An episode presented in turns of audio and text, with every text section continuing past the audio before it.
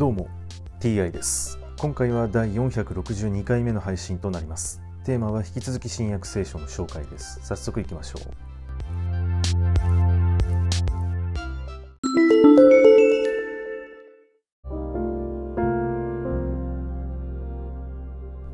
新約聖書第461回。今回はイエスマグダラのマリアに現れるというお話です。マリアは墓の外に立って泣いていた。泣きながら身をかがめて墓の中を見るとイエスの遺体の置いてあったところに白い衣を着た二人の天使が見えた。一人は頭の方にもう一人は足の方に座っていた。天使たちが「夫人よなぜ泣いているのか?」と言うとマリアは言った。私の主が取り去られました。どこに置かれているのか私には分かりません。こう言いながら後ろを振り向くとイエスの立っておられるのが見えた。しかしそれがイエスだとは分からなかった。イエスは言われた。夫人よなぜ泣いているのか誰を探しているのか。マリアは園庭だと思って言った。あなたがあの方を運び去ったのでしたらどこに置いたのか教えてください。私があの方を引き取ります。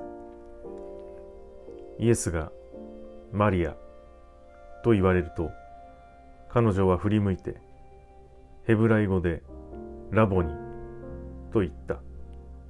先生という意味である。イエスは言われた。私にすがりつくのはよしなさい。まだ父のもとへ登っていないのだから。私の兄弟たちのところへ行ってこう言いなさい。私の父でありあなた方の父である方。また私の神でありあなた方の神である方のところへ私は登ると。マグダラのマリアは弟子たちのところへ行って私は主を見ましたと告げまた主から言われたことを伝えた。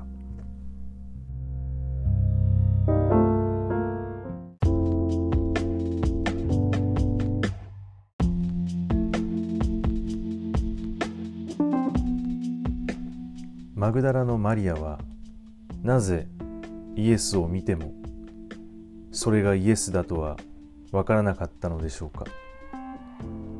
一体どのような姿だったのでしょうか？イエスの姿は変わっていたのでしょうか？一目見てもそれがイエスだとは誰にも分からなかったのでしょうか？一体何なのでしょうか？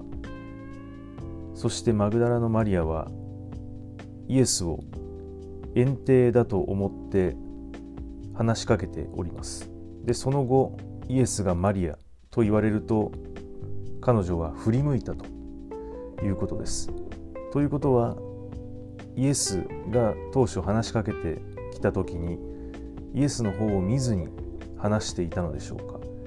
振り向くということはイエスの方を向いていなかったわけです。しかし一応一回は最初にイエスの方を見てるわけですね。で見てもそれがイエスだとは分からなかった。一体これは何を言いたいのでしょうか。何か意味があるからこのような、えー、細かいところまで書いてあるのだとは思いますがよく分かりません。はい、今回はこれで以上です。また次回もどうぞよろしくお願いいたします。それでは。